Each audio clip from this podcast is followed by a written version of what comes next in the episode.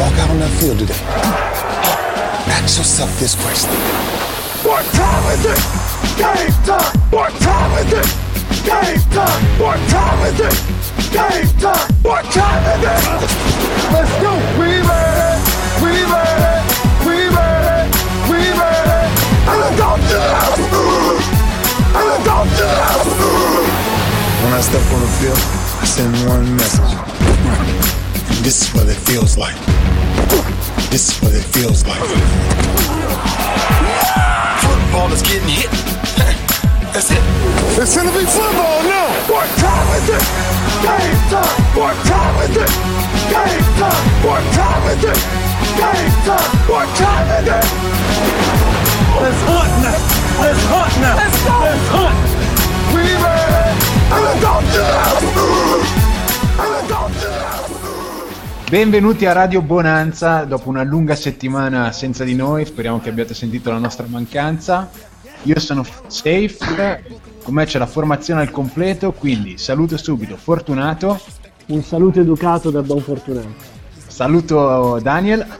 Ciao Safe e vergognati Magnani. Oh, oh, oh, Daniel, grandissimo. Saluto Max. Ciao ragazzi, ciao a tutti. È tornato a trovarci un ospite che ormai è quasi in pianta stabile con noi, cioè Massei. Ciao. Oggi facciamo i top e flop della settimana. Dato che lei, la AFC in questo momento è un gran casino, non ce la sentiamo di analizzarla e passiamo volentieri la, la patata bollente la settimana prossima. Ci concentriamo sulla NFC. Cominciamo dalle squadre più calde della settimana, la prima delle quali sono i New York Giants ce ne parla Fortunato.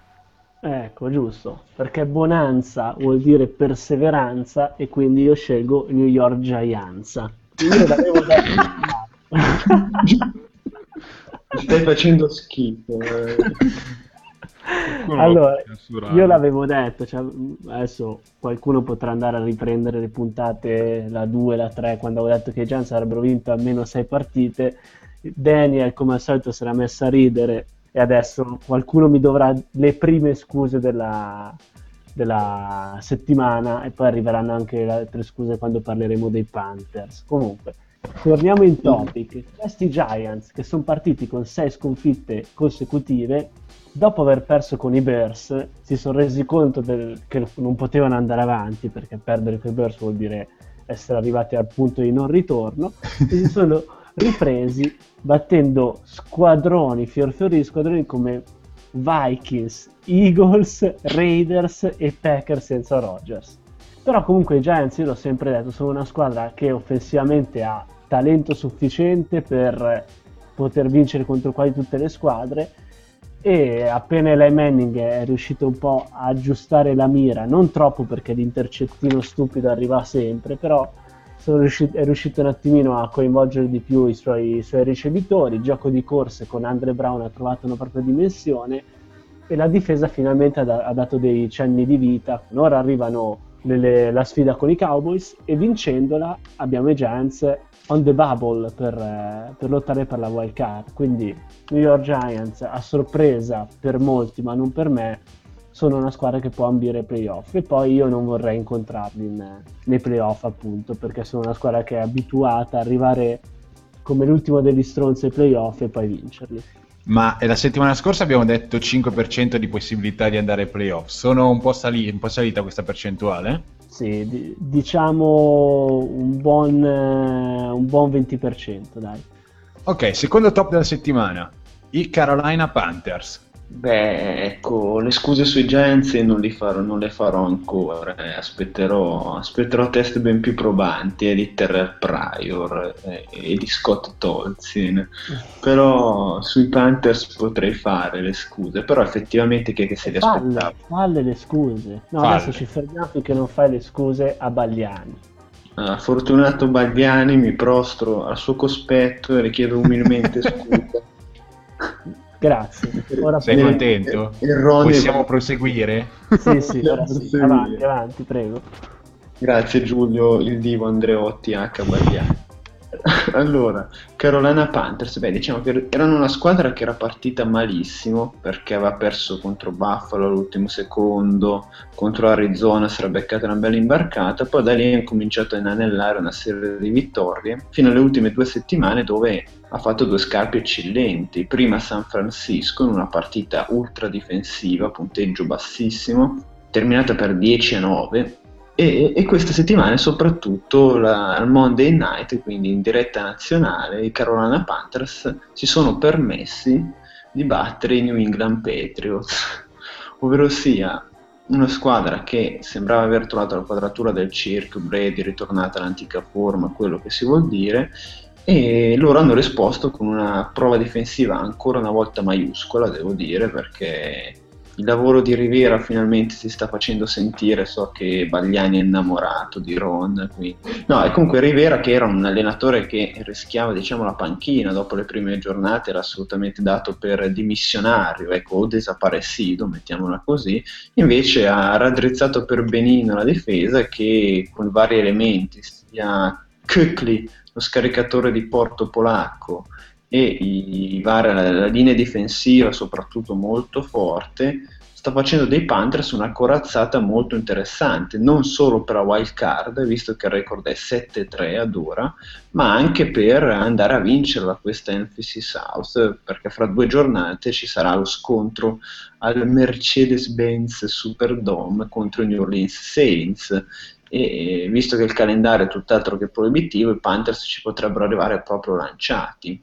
Ci possono fare un pensierino anche alla vittoria di, di Vision. Sì, se continuassero su questi standard assolutamente, perché comunque Cam Newton uh, sembra quello del primo anno, ecco, diciamola così, uh, contro i, mm, i Patriots ha giocato veramente molto bene. E manca un po' forse il running game, però se riescono a lavorarci di sostanza e Rivera riesce a tenere alta l'attenzione in difesa, i Panthers potranno veramente dar molto fastidio. Chiudere forte penso di sì. Poi il playoff sarà un altro par di maniche, ma... Beh, però chi vince quella division verosimilmente salta la wild card. Eh, Insomma, sì. è già un bel passo avanti. Ma io Vabbè, volevo vai. fare anche un elogio a Rivera perché ha fatto un grandissimo ah, lavoro quando tutti lo sputtanavano. E addirittura Littleton gli ha dedicato una canzone. La sapete? No. Quella che fa. Vabbè, Rivera, Rivera, Rivera, tu falla Rivera, se ti va. Momenti da tagliare in post-produzione. aspetta, aspetta. Va bene, passiamo al terzo, terza squadra top della National Football Conference, brevemente gli Arizona Cardinals che arrivano da tre vittorie in fila, attualmente sono 6-4 come i San Francisco 49ers e quindi si giocano eh, la wild card, sono assolutamente in corsa per arrivare ai playoff. Come ho detto più di una volta, la loro difesa è eccellente e voglio trovare qualcuno che mi smentisca in trasmissione se avete il coraggio. Dai Bagliani. No, cioè, eccellente, l'ho già detto settimana scorsa. Eh. È una buona difesa, una difesa eccellente per me è la difesa di Carolina. Pensavo quella dei Bears.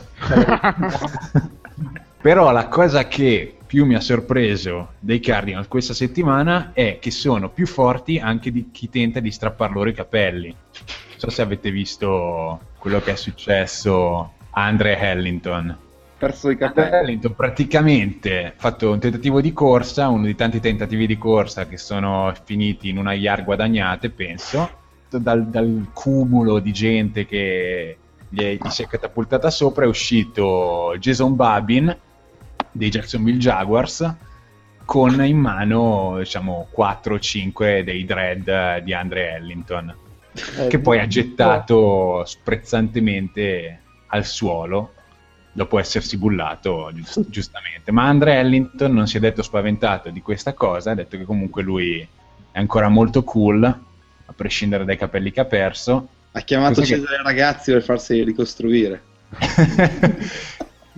non so se Bagliani aveva qualcosa da dire a questo proposito. No, che vista la grandissima prestazione che avrà fatto, credo, 15 yards in eh, 18 portate. 10, 10. Eh, 10 yards. probabilmente lui come Sansone aveva la forza nei capelli, ecco. Quindi ha, ha fatto benissimo Babin a strapparglieli. Bagliani mi stai facendo cascare i coglioni. Faceva cagare la mia battuta che la sua, però, dai. La sua era almeno Ma diciamo che Daniel ce l'ha solo con me perché è geloso del... Perché io d'estate non ho mica bisogno di ventilatori, condizionatori, faccio qualche freddura, sono a posto. Cioè, hai appena fatto una freddura in cui parli delle tue freddure. Eh, Cioè, è una freddura al quadrato praticamente. È la, è la È- metafreddura. È, è una... è una sento male. congestione. Torno fra un po'. Ok, Vai. buono. Believe in miracles. Do you believe in freddure? Ok, andiamo avanti, ragazzi. Non so se Max vuole aggiungere qualcosa tra i top della National Football Conference sui Philadelphia Eagles, a lui molto cari. No, perché effettivamente quando avevamo fatto l'avevamo messi come una difesa scandalosa un paio di puntate fa. Ma, cioè, a tuo dire, eh, io non ho detto niente su questa cosa. No, nel power ranking eri l'unico che li aveva considerati una, un- diciamo una squadra perlomeno decente. Noi li avevamo Sì. denigrati. Ero un po' ubriaco anche perché avevo messo i Carolina al ventesimo posto, tipo, adesso non mi ricordo bene, comunque in fondo. Ventottesimo. Ventottesimo. Eh, Però gli Eagles eh, sono in testa alla loro division. Eh, da, quando, da quando Mike Vick non, non c'è più, è esploso, non si vede più, stanno, stanno dominando. Va bene, passerei ai flop della National Football Conference e cominciamo con una squadra molto cara a Fortunato. Perché bonanza fa rima con intolleranza. E io sono piuttosto intollerante con Jim, Jim Schwartz o Jim Schwartz, se è un parente di Schwarzenegger, ma lo chiamerò Jim Schwartz, e i suoi Detroit Lions. I Detroit, i Detroit Lions sono una squadra dal grandissimo talento offensivo e anche, anche discretamente forte in- sulla linea difensiva, frutto di 15 anni di poco di neanche mediocrità, di proprio schifo assoluto che li hanno per cui sono riusciti a scegliere 15 draft nelle prime 5 chiamate, finalmente sono riusciti a trovare una squadra decente. E quando hanno trovato una squadra che effettivamente a livello di talento ha po- pochi eguali nell'NFL, riescono a rovinare tutto con delle chiamate curiose da parte del loro head coach che ricordiamo molto simpatico, calmo, tranquillo, cioè uno che stava per menare l'allenatore dei 49ers a fine partita, insomma. Ma giusto, cazzo! Eh. Ma cosa vuole? No, basta con il buon costume, cioè basta. Si ammazzano in campo, non si possono ammazzare anche in panchina adesso. Ok, allora torniamo in topic. Cosa è successo questa settimana? I Lions per la prima volta da, parecchio tempo sono in testa alla division, l'NFC Nord, dopo anni in cui venivano scherniti e presi in giro da Packers, Bears e addirittura Vikings, cioè proprio clamoroso. Ecco, i Lions sono in testa alla division con una parità di vantaggio su Packers e Bears e affrontano la trasferta non impossibile per quest'anno a Lions Field contro gli Steelers. Dopo l'inizio forte degli Steelers, secondo quarto da 28 punti da parte dei Lions, da, eh, scusate, da, da ve- oltre 20 pu- da 27 punti dei Lions, che passano a condurre 27 a 23 a metà del quarto quarto, con un Calvin Johnson eh, autore di una metà partita strepitosa che mi ha fatto rosicare anche mentre guardavo Red Zone con Massi domenica. Sì, confermo. Con- vorrei anche dire che durante i drive offensivi di Baltimore, anche se non c'entra, eh, cambiava, cambiava partita. Una partita tra Bears e Baltimore, giusto per... Esatto, di cui poi parleremo più avanti. Comunque, situazione con i Lions avanti 27 a 23 a 10 yards dall'end zone, quarto down, si preparano per un field goal e arriva la genialata di Schwartz che cerca di far correre il Panther Sam Martin invece di prendersi tre punti manda il povero Panther eh, Sam Martin in mezzo alle mine cercando di arrivare al touchdown per andare avanti di, eh, di, di 10 punti, poi 10 più 11 punti. Vabbè, Invece ma il Panther era un notorio velocista, ha fatto Esatto. anche i trials per le Olimpiadi tempo fa, eh, questo tu Ah, non lo sì, sapevi. Me l'ero perso, me l'ero perso. Comunque sia, ovviamente la chiamata va a farsi benedire, il Panther viene schiacciato da una selva di eh, energumeni degli Steelers che non vedevano l'ora, tra l'altro vestiti come api, che non vedevano l'ora di schiacciarlo, come il miele, E... Uno sciame di energumeni, quindi. Esatto, bravissimo. Fatto sta che da 27 a 23 gli Steelers fanno 90 yards di drive e passano a condurre 30 a 27. I Lions poi vengono, se non sbaglio, Stafford viene intercettato o, o comunque il drive dei Lions non va a buon fine. Gli Steelers vanno addirittura sul più 10 e vincono la partita. E tutto grazie alla mitica chiamata dell'head coach, spero ancora per tanto, onestamente, delle, dei Detroit Lions Bards. Beh, tutto grazie, però c'è anche da dire Stafford nel quarto quarto di domenica 0 su 10 con un intercetto. Chiaro, però se... Anche lui è un po' come dire. Allora, io sono convinto, ma faccio un minuto di serietà. Sì. Un minuto di serietà. Il Allora, primo minuto prendi- di serietà che fai a Radio Bonanza. Esatto, 27-23, field goal dalle 27 yard, vai 30-23, gli Steelers sono costretti ad andare in touchdown e nonostante il touchdown, Detroit ha un drive da 4 down, presente del quarto down giocato sempre alla mano, per andare a prendersi tre punti, io credo che con un Calvin Johnson non dovrebbe essere co- così, così difficile arrivarci. Eppure la scelta, secondo me la scelta di Schwarz potrebbe costargli veramente tanto in chiave, in in chiave playoff. E si giocano tutto, beh, non tutto, però si giocano molto nella partita contro i Packers tra due settimane. Certo, certo. La, la perché scheda- poi lì rientra Rogers probabilmente. E io sinceramente non li vedo ai playoff. Per come conosco i Lions, non li vedo ai playoff. L'unica cosa certa è che a questo punto la- anche l'NFC Nord rischia di diventare una, una division dove passerà soltanto la vincitrice. Secondo flop della settimana. No, stavo leggendo una cosa su San Francisco 49ers per quello, che sono però appunto il secondo flop delle settimane, direi anche da un paio di settimane sono un bel flop i San Francisco 49ers, perché? Beh, arrivano da due sconfitte consecutive che hanno riportato, diciamo, il record della 6 vinte e 2 perse, ne riportati a un modesto 6-4 in una division tutt'altro che facile, come Manta ha ben spiegato sui Cardinals, e eh, dominata dai nostri amati Seattle Seahawks, che è la squadra per cui Radio Bonanza simpatizza spudoratamente. E ehm, niente, come questa settimana la sconfitta è arrivata contro i New Orleans Saints. Diciamo, una sfida comunque fra pesi massimi dell'NFC, volendola mettere così. No, e comunque San Francisco cosa ha principalmente come problemi? Beh, eh, ha un Colin Kaepernick che è lontano parente di quello ammirato l'anno scorso. Non si sa se per insicurezza sua, per mancanza di ricevitori, ricordiamo che Crabtree, Granchialbero, è ancora fuori.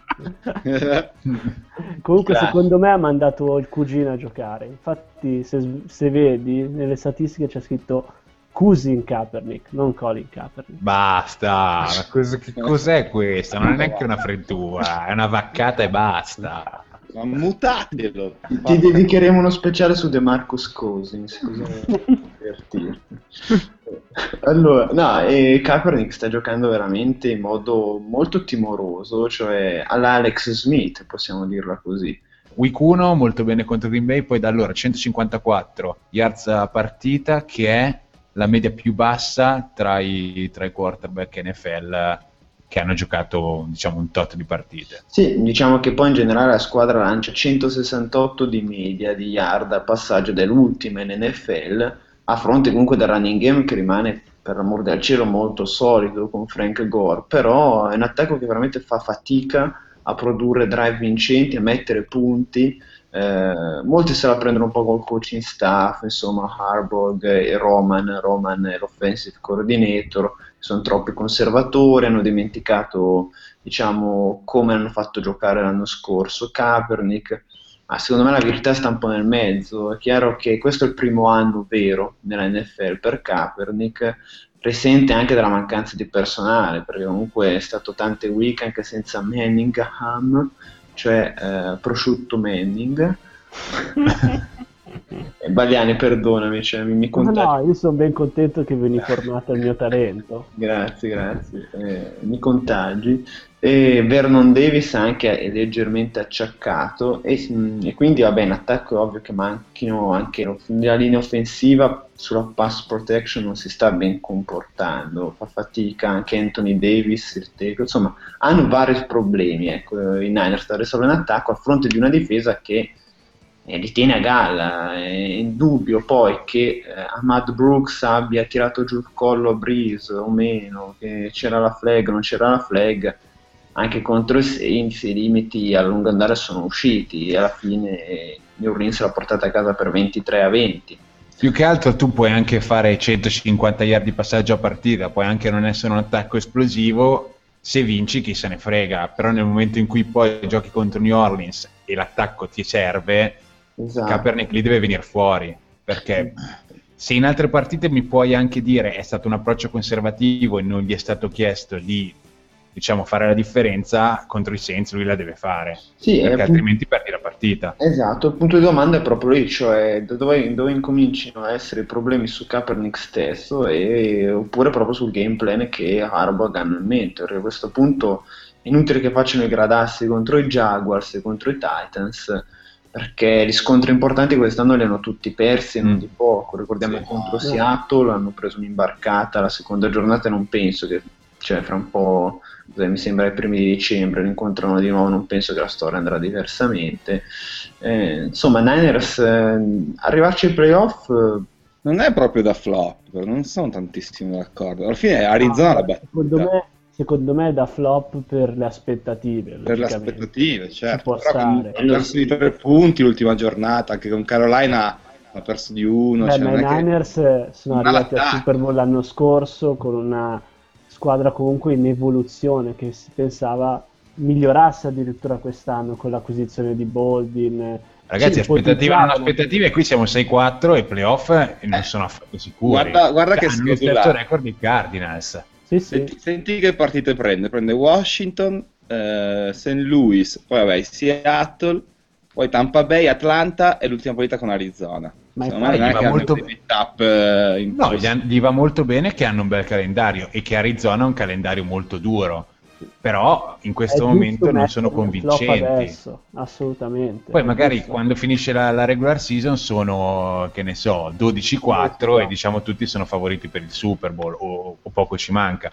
Però in questo momento stanno facendo fatica, anche perché comunque vittoria o sconfitta non è tanto quello il discorso. Secondo me sono stati poco convincenti in entrambe le partite. sì, diciamo che loro è proprio come si, si, è- si, si è inceppato il loro sistema. Ecco, Mm. più che altro è quello, cioè al Super Bowl ci sono arrivati con quella rimonta quasi clamorosa sui Ravens, e, cioè oramai sembravano lanciati verso proprio anche Kaepernick, la nuova arma totale, mettiamola così. Sì. Cioè, tutto l'anno che fanno la voce grossa con chi riescono, chiaramente in modo easy, mentre cioè, Indianapolis l'hanno persa di 20, contro Seattle l'hanno persa di 26. Cioè, ragazzi, queste sono sfide che poi prima o poi ai playoff le devi incontrare, queste squadre, se ci vuoi andare. E ultimo flop della settimana nel National Football Conference, velocemente i Green Bay Packers, dispiace un po' metterli qui, però da quando si è rotto Rodgers, e non è certo il primo infortunio della loro stagione, sono andati a picco. E probabilmente sì, c'è tanto del- dell'infortunio di Rodgers, però a questo punto viene da pensare che Rodgers mascherasse molto le lacune difensive di questa squadra che da quel punto di vista non è migliorata negli ultimi anni, malgrado fosse quella il- diciamo, la lacuna da colmare, il punto su cui migliorare. Nell'ultima partita che ho visto, mi sembra anche molto in difficoltà la linea offensiva. Tolzin secondo me non è andato così male, tre intercetti però non ha giocate da, da cani, considerando che è il backup di un backup. Però la linea offensiva è molto in difficoltà, cioè per dirvi questa statistica che ho letto, che Lesi, che ha fatto una partita orrenda, è stato colpito sulla linea di scrimmage o dietro la linea di scrimmage 10, eh, su 10 dei, ten- dei 14 tentativi di corsa che ha fatto domenica, che sono tantissime, voglio dire, praticamente non ha mai avuto la possibilità di, di guadagnare yard. Aggiungo una cosa, che eh, i Packers quest'anno erano molto più equilibrati tra passaggi e corse rispetto agli anni passati, avendo Già. trovato comunque Lessi, ma prima eh, adesso mi sfugge il nome. Franklin, eh, Esatto, poi James. Stars, insomma un po' tutti Che avevano fatto partite da più di 100 yards, cosa che non Sì. accadeva da anni e anni. da anni. E la cosa strana è che probabilmente quest'anno sarebbe, cioè poi di- quando si fa male uno come Rogers, che è probabilmente il miglior quarterback della, della Lega, ci perdi sempre. ecco. Qualunque squadra sarebbe andata in difficoltà. Esatto, però paradossalmente si pensava che quest'anno i Packers avrebbero subito un po' meno questo infortunio visto l'equilibrio tra passaggio e corsa, ma l'assenza di un backup affidabile, ad esempio io tiro fuori Josh McCown dei Bears che comunque sia sinora sta facendo il suo dovere sulla Sì. posizione di capo. Pensavo- Pensavo tirassi fuori Matt Flynn, non so perché. ma per dire anche, un- anche Nick Foles, anche se è praticamente uno starter, l'investimento di- per un backup quarterback di livello eh, i Packers non l'hanno mai fatto perché anche l'anno scorso avevano un quarterback orrendo, credo si chiamasse Harrell, una roba del genere, Sì. e non era assolutamente un quarterback eh, affidabile come, come backup. E questo gli deve servire da lezione assolutamente. E sai, quando va giù il quarterback e la difesa ha la possibilità di concentrarsi sulle corse, comunque è evidente che alla fine il running game paga. Va in Sì. difficoltà. Assolutamente. Comunque, notizia di ieri dicono che Rogers non sente più dolore, quindi comunque penso che una week o due tornerà. Non Io so penso che questa week riposi ancora perché loro pensano di Sì, farcela sì. con i Vikings, secondo me, Sì, anche sì. senza Rodgers. E poi rientra con il big match con i Lions. E Però- da lì passa molto. Sì. Però a parte gli scherzi devo capire cosa abbia di compromettente Dom Capers, che è il loro coordinatore difensivo, per rimanere ancora in carica, perché da due anni che la, cioè, da più di due anni che la loro difesa fa veramente schifo. Sì, sono Cioè, d'accordo. È Una cosa veramente proprio, non so cosa abbia. Dei Giocatori di livello perché Sì, appunto, cioè, Raggi, Clay Matthews, eh, Hawk, sono dei giocatori di livello. esatto, però è una difesa che non produce praticamente nulla, cioè, eh, boh, è pazzesco. Produce però Fa schiuma ma non è un sapone. Che cos'è?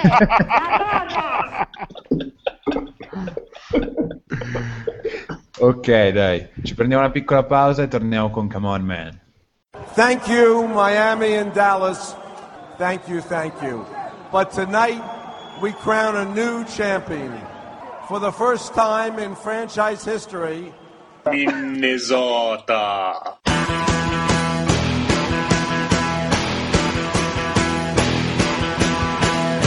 Boldo Live, il pallone non mente mai, noi qualche cazzata invece la diciamo.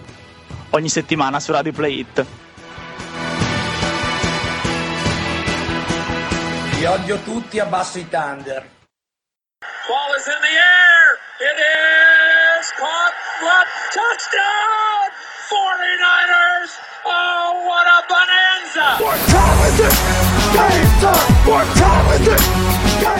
Radio Bonanza, il podcast NFL col sorriso sulle labbra. Tutti i giovedì mattina su Radio Play the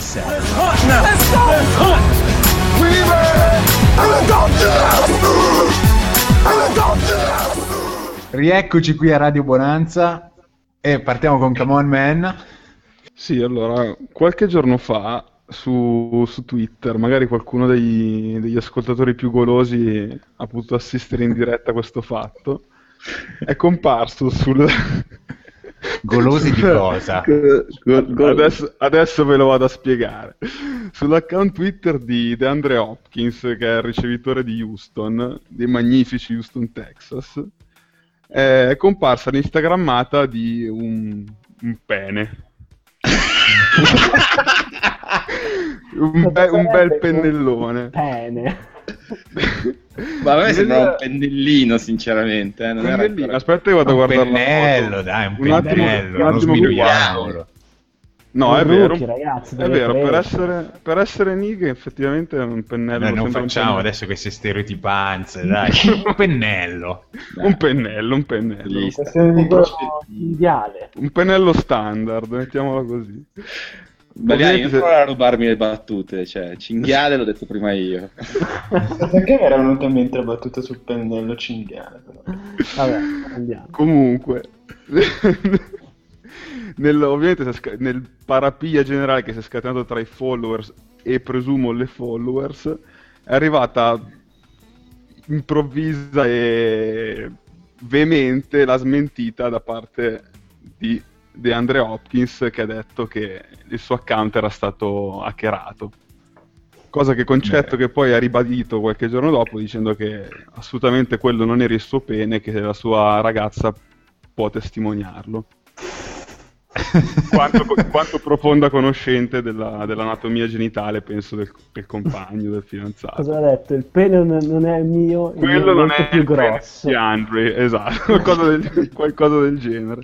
Beh, ma d'altronde quale hacker non, non andrebbe nell'account di un giocatore per postare una foto di un pene? Esatto, cioè, chi non- chi- cioè, probabilmente Per tutte le cose che è, può fare. È il battesimo di fuoco di ogni hacker che si rispetta. Cioè, un po' là, è quello che lo fa diventare un uomo, possiamo dire. Vabbè, era quello di Matt Schaub abbronzato. Era la Eh, dai. testa di Matt Show il problema. Gettiamo la maschera. Stava facendo una videochiamata con la tipa, stava facendo una pugnetta e gli è scappato il tasto, dai. Esatto. Probabilmente sì, ma non lo sapremo mai. Non lo sapremo mai. Ma D'altronde, chi, chi è che non si è mai fatto una foto al, al proprio pene, voglio dire? E Era chi per errore non l'ha, non l'ha mai condivisa? Non l'ha mai condivisa su Instagram. eh, cioè... Non lo so, Se avessi Instagram probabilmente mi sarebbe già successo, effettivamente. Esatto. Però non ce l'ho. la- La domanda interessante è che filtro abbia applicato su quello, il pallino, quello con la nitidezza sulla... sul capocchia. no, ma, qui- ma voi se vi, se vi doveste fare una foto del genere fareste solo pene o pene più palle? Io pene più righello.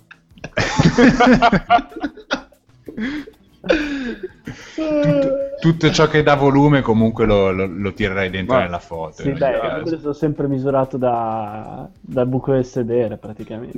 io, io dal ginocchio. Usa- ma usavi quello del, quello del goniometro a metà delle scuole elementari? No, il goniometrino.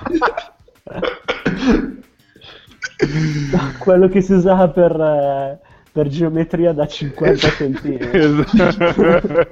che per portare a scuola sembra che avevi la spada che tiravi fuori. Va bene, poniamo un termine a questi momenti da YouPorn e andiamo al secondo Come On Man della settimana e andiamo a Lights in the moonlight, bells keep on ringing, cars in the street. Chicago! Oh, Chicago. Siamo al Soldier Field, partita importantissima per i Bears contro i Ravens. Infatti, dopo 10 minuti di gioco, i Ravens sono avanti 10 a 0. Cosa succede allora? Jay Cutler, avendo un rapporto molto vicino con, eh, con il nostro signore, gli chiede aiuto, gli manda un messaggio privato e dice: Senti, oh, fai qualcosa perché qua se no prendiamo una sberla che ce la ricordiamo per, eh, per l'eternità. E quindi cosa succede? Un uragano si manifesta a Soldier Field, pioggia e vento, vento proprio a livelli da Trieste, e quindi gli arbitri sono costretti a sospendere la partita per quasi due ore. tra l'altro Trieste Spira, che cosa? Soldier Field, quindi partita sospesa, viene detto al pubblico di abbandonare gli spalti. Il pubblico, tra l'altro, già metà aveva abbandonato gli spalti, in quanto eh, in America la metà, anzi tre quarti del, del tempo passato a vedere una partita, in realtà lo si passa in fila per prendere la birra nei, nei bar all'interno del- del- Dello stadio. dello stadio. Quindi già metà erano eran già dentro, se ne fregavano della partita, se ne è aggiunta un'altra metà, tutti nelle due ore hanno detto cosa facciamo? Beviamo birra, esattamente quello che farebbero vedendo la partita. Ci sbronziamo. Ci sbronziamo. Il problema è che eh, per evitare appunto questo, diciamo, il personale del Soldier Field ha deciso di non vendere birra per quelle due ore. E qui- quindi cosa hanno fatto questi poveracci?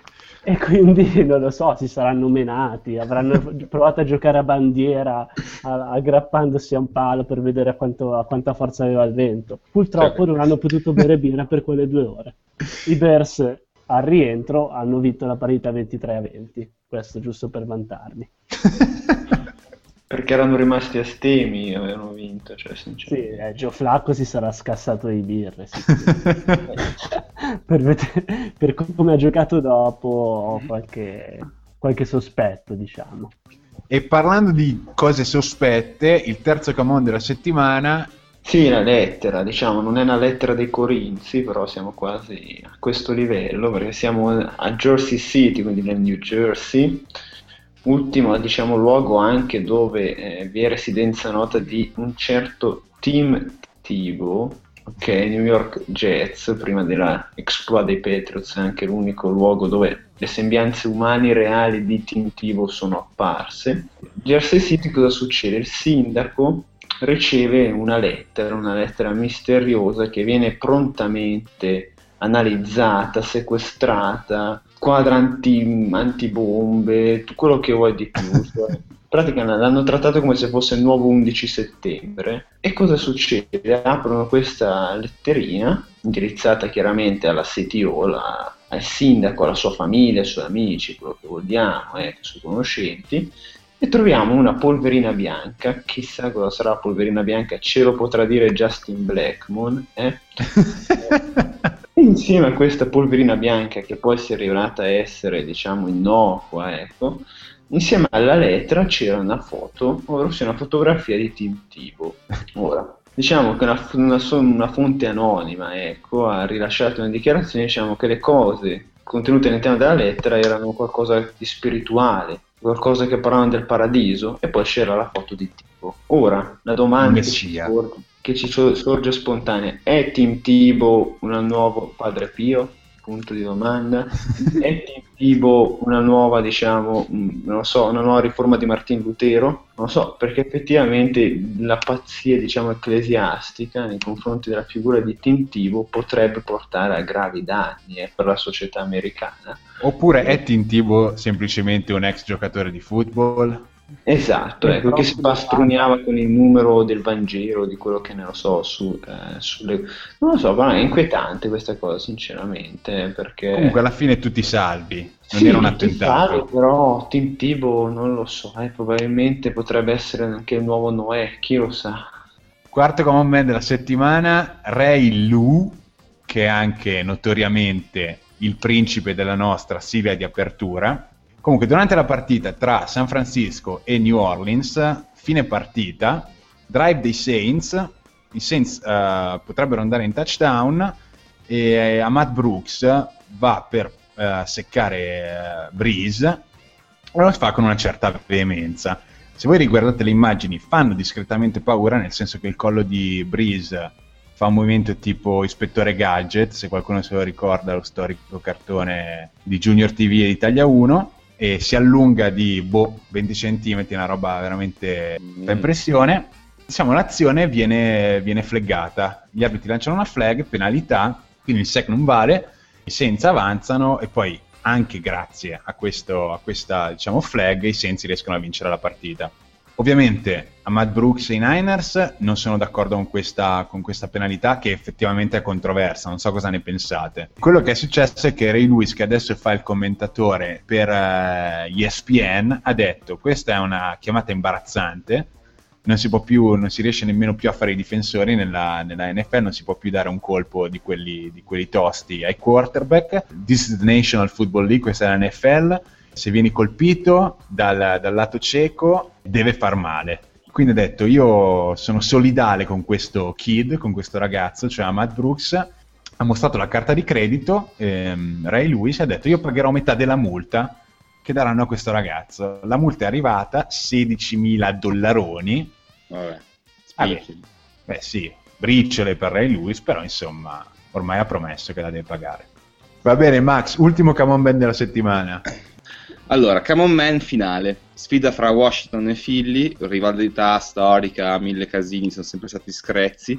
Tifosi dei Philadelphia hanno lanciato le uova prima della partita sul pullman dei Washington Redskins. Altro screzio è stato la Sean McCoy che durante il pre-partita ha preso, è andato a salutare un tifoso di Philadelphia, poi ha visto la bandiera sventolare dei, accanto a lui dei, dei Redskins di un, di un ragazzo, l'ha presa, gliel'ha strappata di mano e l'ha buttata per terra con proprio schifato. Allora, ci sono un paio di, di cose da dire. Eh, dopo questo, questo, atteggiamento di McCoy, eh, lui si è tipo infortunato, Armstrong si è fatto male, è stato fuori per tutto il secondo quarto, quindi un po' il karma diciamo che ha dato una mano ai Redskins, anche se poi hanno soccato banane per tutta la partita.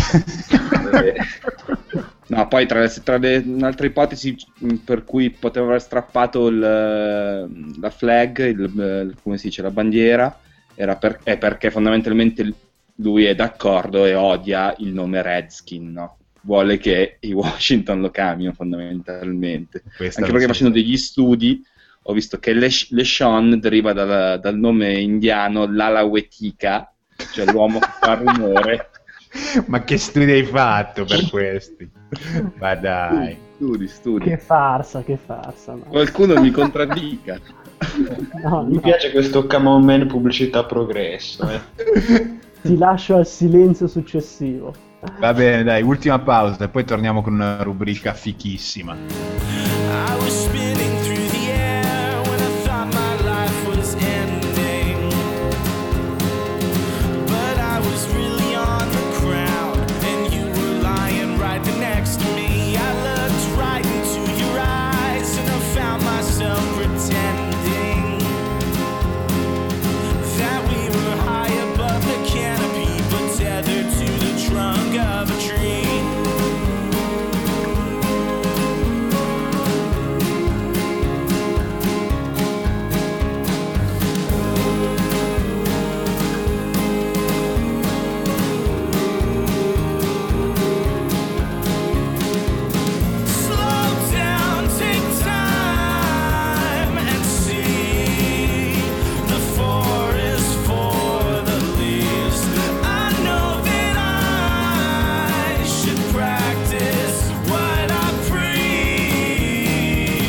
Contatti, ci trovate su Facebook, facebook.com slash Radio Bonanza NFL, ci trovate su Twitter at Radio Bonanza NFL. Scriveteci, scriveteci, scriveteci. La rubrica fichissima di questa settimana è Nomi Epici, che abbiamo già fatto qualche settimana fa, ma la- riprendiamo perché se ne sono aggiunti di veramente entusiasmanti e partiamo con Fortunato.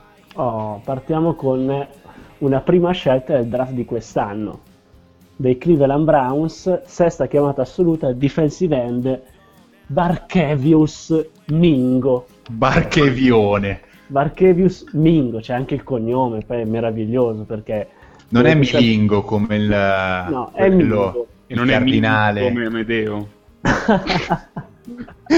Amedeo Milingo, è vero. Comunque Mingo che cognome significa colui che è il maestro, quindi già il cognome è, è tutto un, un programma, invece il nome Barkevius ha delle origini speciali, ecco. Il, il colpevole non è stato il maggiordomo, ma è stata la mamma. la, La Big Mama. la Big Mama, sì, sì, la, la signora Barbara Johnson, che eh, ha deciso di chiamare i suoi figli in maniera, diciamo, piuttosto particolare. Allora, Mingo è il figlio appunto di Barbara Johnson e del padre che si chiama Hugh Mingo. Ha due fratelli maggiori, uno si chiama Hugh, uguale al padre, E vabbè, uno, questa è una prassi comune. esatto, e uno Hugh Tavius. Sarebbe come una specie di traduzione di Ottavio. E poi ha un altro fratello più piccolo che si chiama Malik, quindi vabbè, diciamo Vabbè, abbastanza normale, ok. Ma pensate alla- a, questa, a questa mamma, questa scellerata, ecco, di Barbara Johnson, perché ha chiamato il figlio Barkevius? Alcuni hanno detto perché ha avuto una storia con un lituano, eh, Barkevius ha diciamo qualcosa di est europeo. No, non è stato per quello, Al- altrimenti il signor Hugh Mingo si sarebbe anche incazzato. Invece non è stato per quello. Barkevius, le prime tre lettere, bar, la signora ha voluto eh, metterci le iniziali del suo nome, Barbara. E, mentre le ultime lettere, Kevius, le ha scelte in base a un nome che a lei piaceva. Ora voglio sapere chi cazzo conosce una persona che si chiama Kevius. Io francamente no. Tu, Io Marco? tanti, io ne ho parecchi Tanti. di amici. Sì. Potrei anche Kevius chiamartene uno al volo e farlo par- parlare in trasmissione, ma non lo faccio perché non voglio, come dire, umiliarti, ecco, Ah, ok. di fronte al nostro pubblico. Kevius Fumagalli. Ah, ma la cosa Kevius bella è che se c'è parte Kevius Brambilla, la cosa bella è che se cerchi su Google, su Google Kevius, le prime due cose che ti spuntano è quanto è famoso il nome Kevius, cosa vuol dire il nome Kevius. Quindi comunque secondo me c'è un'attrattiva. Sì, ma poi se apri i link non c'è scritto. Cioè, No, no. totalmente favore, prova, perché secondo Tipo, me è nel così. 2004 hanno dato 5, nomi a 5 bambini così, basta. Ok. Poi, ne- poi ness- nessun più hanno. Ma per quale motivo? E comunque nel 1990 la signora Barbara Johnson ha deciso di chiamare il figlio Barkevius Mingo, che sarà un nome epico che ci intratterrà per i prossimi, spero, dieci anni della sua carriera NFL. Qui lo dico, qui lo nego, se io mai dovessi aprire un locale lo chiamerò Bar Staccato Kevius. Mm. No, no, ragazzi, ho trovato Kevius mean- means extremes in fortune. Ottimo. Vedi, siamo arrivati comunque al collegamento tra me e Barkevius Bingo. E qua passo e chiudo e do la linea a Massi.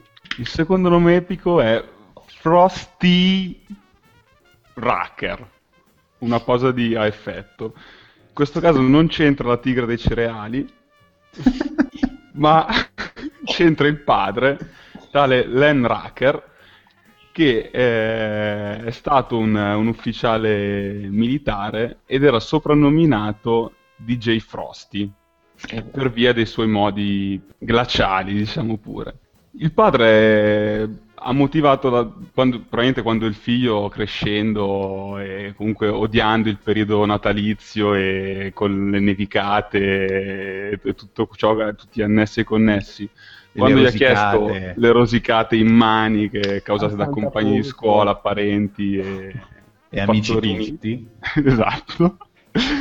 Quando gli ha chiesto, ha chiesto al padre il motivo del suo nome, il padre gli ha spiegato che, dato che lui era soprannominato Frosty, il figlio necessariamente sarebbe stato sempre chiamato Little Frosty o Little Frost o Ice Cold o Palla di Neve. Quindi per tagliare la proverbiale testa al toro, il signor Len Racker ha chiamato il figlio Frosty e successivamente ha cambiato anche il proprio nome all'anagrafe in Frosty. Passiamo al prossimo nome epico. Qua non c'è solamente il nome epico, ma anche il cognome epico. Eh, siamo sempre nel 1990, quindi come Barkevius Mingo, diciamo, proprio un'annata divina. E stiamo parlando della safety rookie dei Washington Redskins, che si chiama Bacarri e di cognome fa Rambo. Cioè, colui si chiama Bacarri Rambo. Bacarri non è un errore di Bacardi, però è proprio con la doppia R. E ehm, addirittura, cioè, facendo una breve ricerca, facendo una breve ricerca, eh, ho scoperto che di Bacarri ne esistono 42 in, in tutti gli Stati Uniti attualmente, quindi un nome raro. Ma eh, la cosa curiosa di Bacarri Rambo è che lui originariamente non aveva il cognome Rambo ovvero sia la madre di- del nostro Baccarrino, si chiamava di cognome Fuge.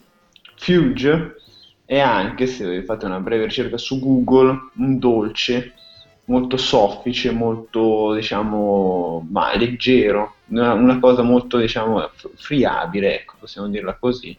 Mi, dis- E- mi dispiace doverti correggere, ma penso si dica fudge. Fage, grazie, sì, sei, sei- sei sempre utile. Infatti, Mi- infatti i nerd spesso dicono I don't give a fudge. What the fudge are you doing? sì, Perché sì, hanno paura veramente- di dire fuck. Sei veramente bellissimo con queste Sono correzioni. Non- attonito dalla conoscenza di Safe. Eh, non come- non come-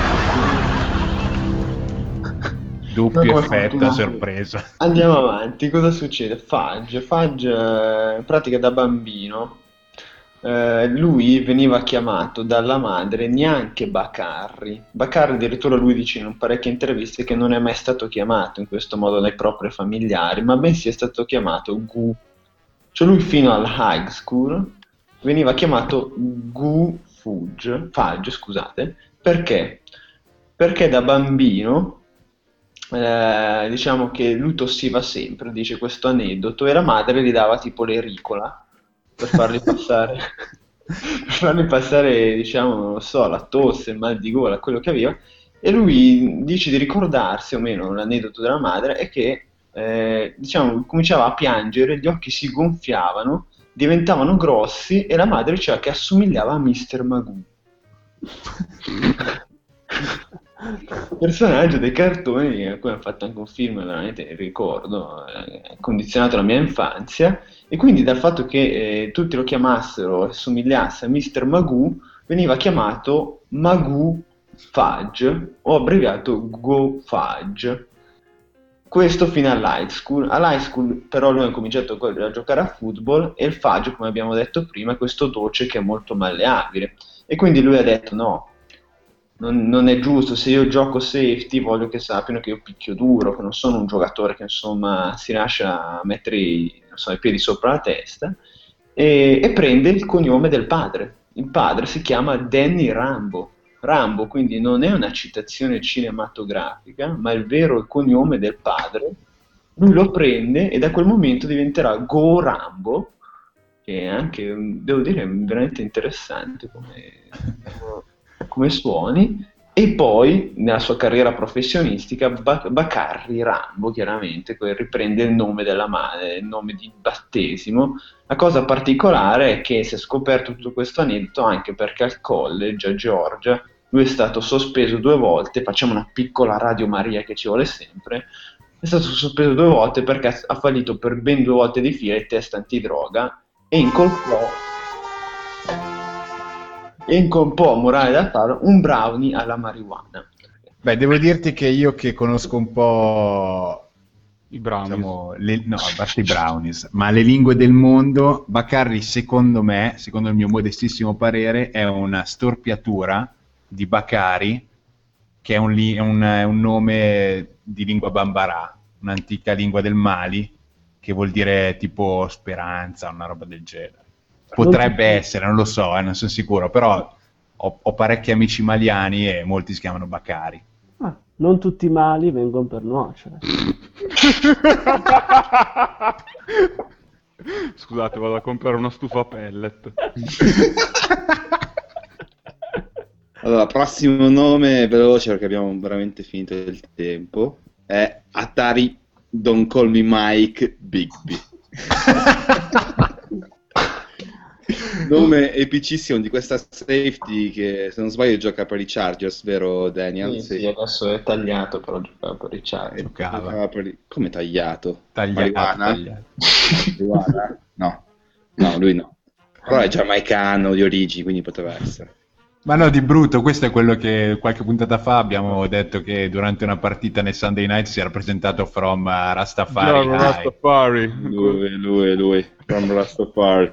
Vabbè, insomma, nel 1981, ragazzi, è nato in quell'anno lì, boom dell'Atari, la console, 2600, l'Atari 2600 era proprio al picco massimo. Delle vendite. E tu dici la madre magari giocava, il padre, no, la nonna, grandissimi nerd, che giocava a Pac-Man come una folle, ha detto no, mi piace questo nome per mio nipote, perché lo chiamate Atari? E alla fine in Giamaica, poi non capisco come cazzo c'è l'Atari in Giamaica, vuol dire che è un ricco sfondato nel 1981. C'è poco da dire fondamentalmente, proprio un nome idiota, cioè io non chiamerei mai mio figlio PlayStation, voi? Io Nintendo sì, però. Nintendo sì. Eh, Beh, Bagliani Xbox, devo dire che deve essere bel film. Nintendo Baliani, scusa. cioè, Beh, è un nome da nintenditore. l'ultimo nome epico della settimana, e qui veramente mi scenderanno, mi scenderà la lacrimuccia, di Brica Show Ferguson. Io non so se voi ricordate Uccelli di Rovo, siete tutti troppo giovani, è una serie tv degli anni Ottanta su cui mia madre credo consumò al tempo centinaia di Kleenex. Io mi ricordo questa visione di Uccelli di Rovo straziante. Sostanzialmente era una sorta di Seven Heaven ante litteram, ma più sconcio. Seven Heaven però ve lo ricordate. Seven Heaven sì, quello del prete Esatto, esatto. che Ah, con che figlia come un coniglio. Esatto, bravo. Quella puttana di me. protagonista di questo Uccelli di Rovo era un prete irlandese che veniva, ma- veniva mandato in Australia perché era stato era un reietto, un subordinante, insomma così. Ed era diviso tra l'amore per Dio e l'amore per una giovane, diciamo pure giovanissima donna. E lui, che insomma la sapeva lunga, si riservava il diritto di non scegliere, nel senso che quando c'era da chiavare, chiavava, e quando c'era da prendersi la gloria come vescovo, che gloria fosse. La fine del- del- poi della serie non ve la spoiler perché sono sicuro che molti dei nostri ascoltatori se lo stanno già scaricando. Comunque, questo prete si chiamava Ralph de Bricassar, che è un cognome di origine normanna. Mamma e papà Ferguson erano accaniti fan della serie e con quel talento tutto afroamericano nel creare nomi epici, modificarono De Bricassar in Di Bricasshaw, che è il suo nome ufficiale anche adesso. Secondo me è una storia meravigliosa e io che sono legato a questa serie potrebbe diventare uno dei miei giocatori preferiti. Vai a scattare degli applausi. E non, non, ho l'applicazione. quindi- bravo. Grazie, grazie mille. No, comunque... Cioè, sono dei nomi veramente incredibili. Ma poi quando si riescono a trovare anche le storie, eh, poi diventano epici. Cioè, proprio... Qui noi parliamo di fumo di Radio Maria, ma i genitori sono incredibili in questo caso. eh. Davvero. Ok, allora chiudiamo. Salutiamo Fortunato Bagliani. Un saluto a tutti gli italiani da Fortunato Bagliani. Salutiamo Raid. Un saluto al popolo italico da Raid. Salutiamo Massei. Ciao belli da Massai Spinelli. E salutiamo Max. Ciao, io volevo salutare anche quelli che ci ascoltano. Ciao a tutti, ci vediamo settimana prossima e che la buonanza sia con voi. Ciao!